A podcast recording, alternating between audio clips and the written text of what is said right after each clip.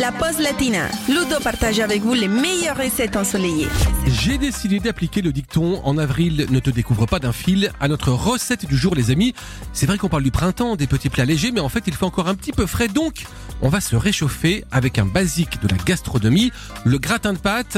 On va le préparer avec des macaronis, des noix et du parmesan. Alors, pour 4 gourmands, il nous faut 400 g de macaroni, 10 centilitres de crème fraîche, 100 g de parmesan râpé, 50 g de noix concassées, une belle gousse d'ail, 50 g de beurre demi-sel, du sel et du poivre. Pour commencer, nous allons comme d'habitude préchauffer le four à 200 degrés, porter la crème à ébullition dans une petite casserole, puis la mettre de côté, peler et ciseler finement la gousse d'ail. Ensuite, nous allons faire cuire les pâtes dans un grand volume d'eau, selon les indications du sachet pour les garder al dente.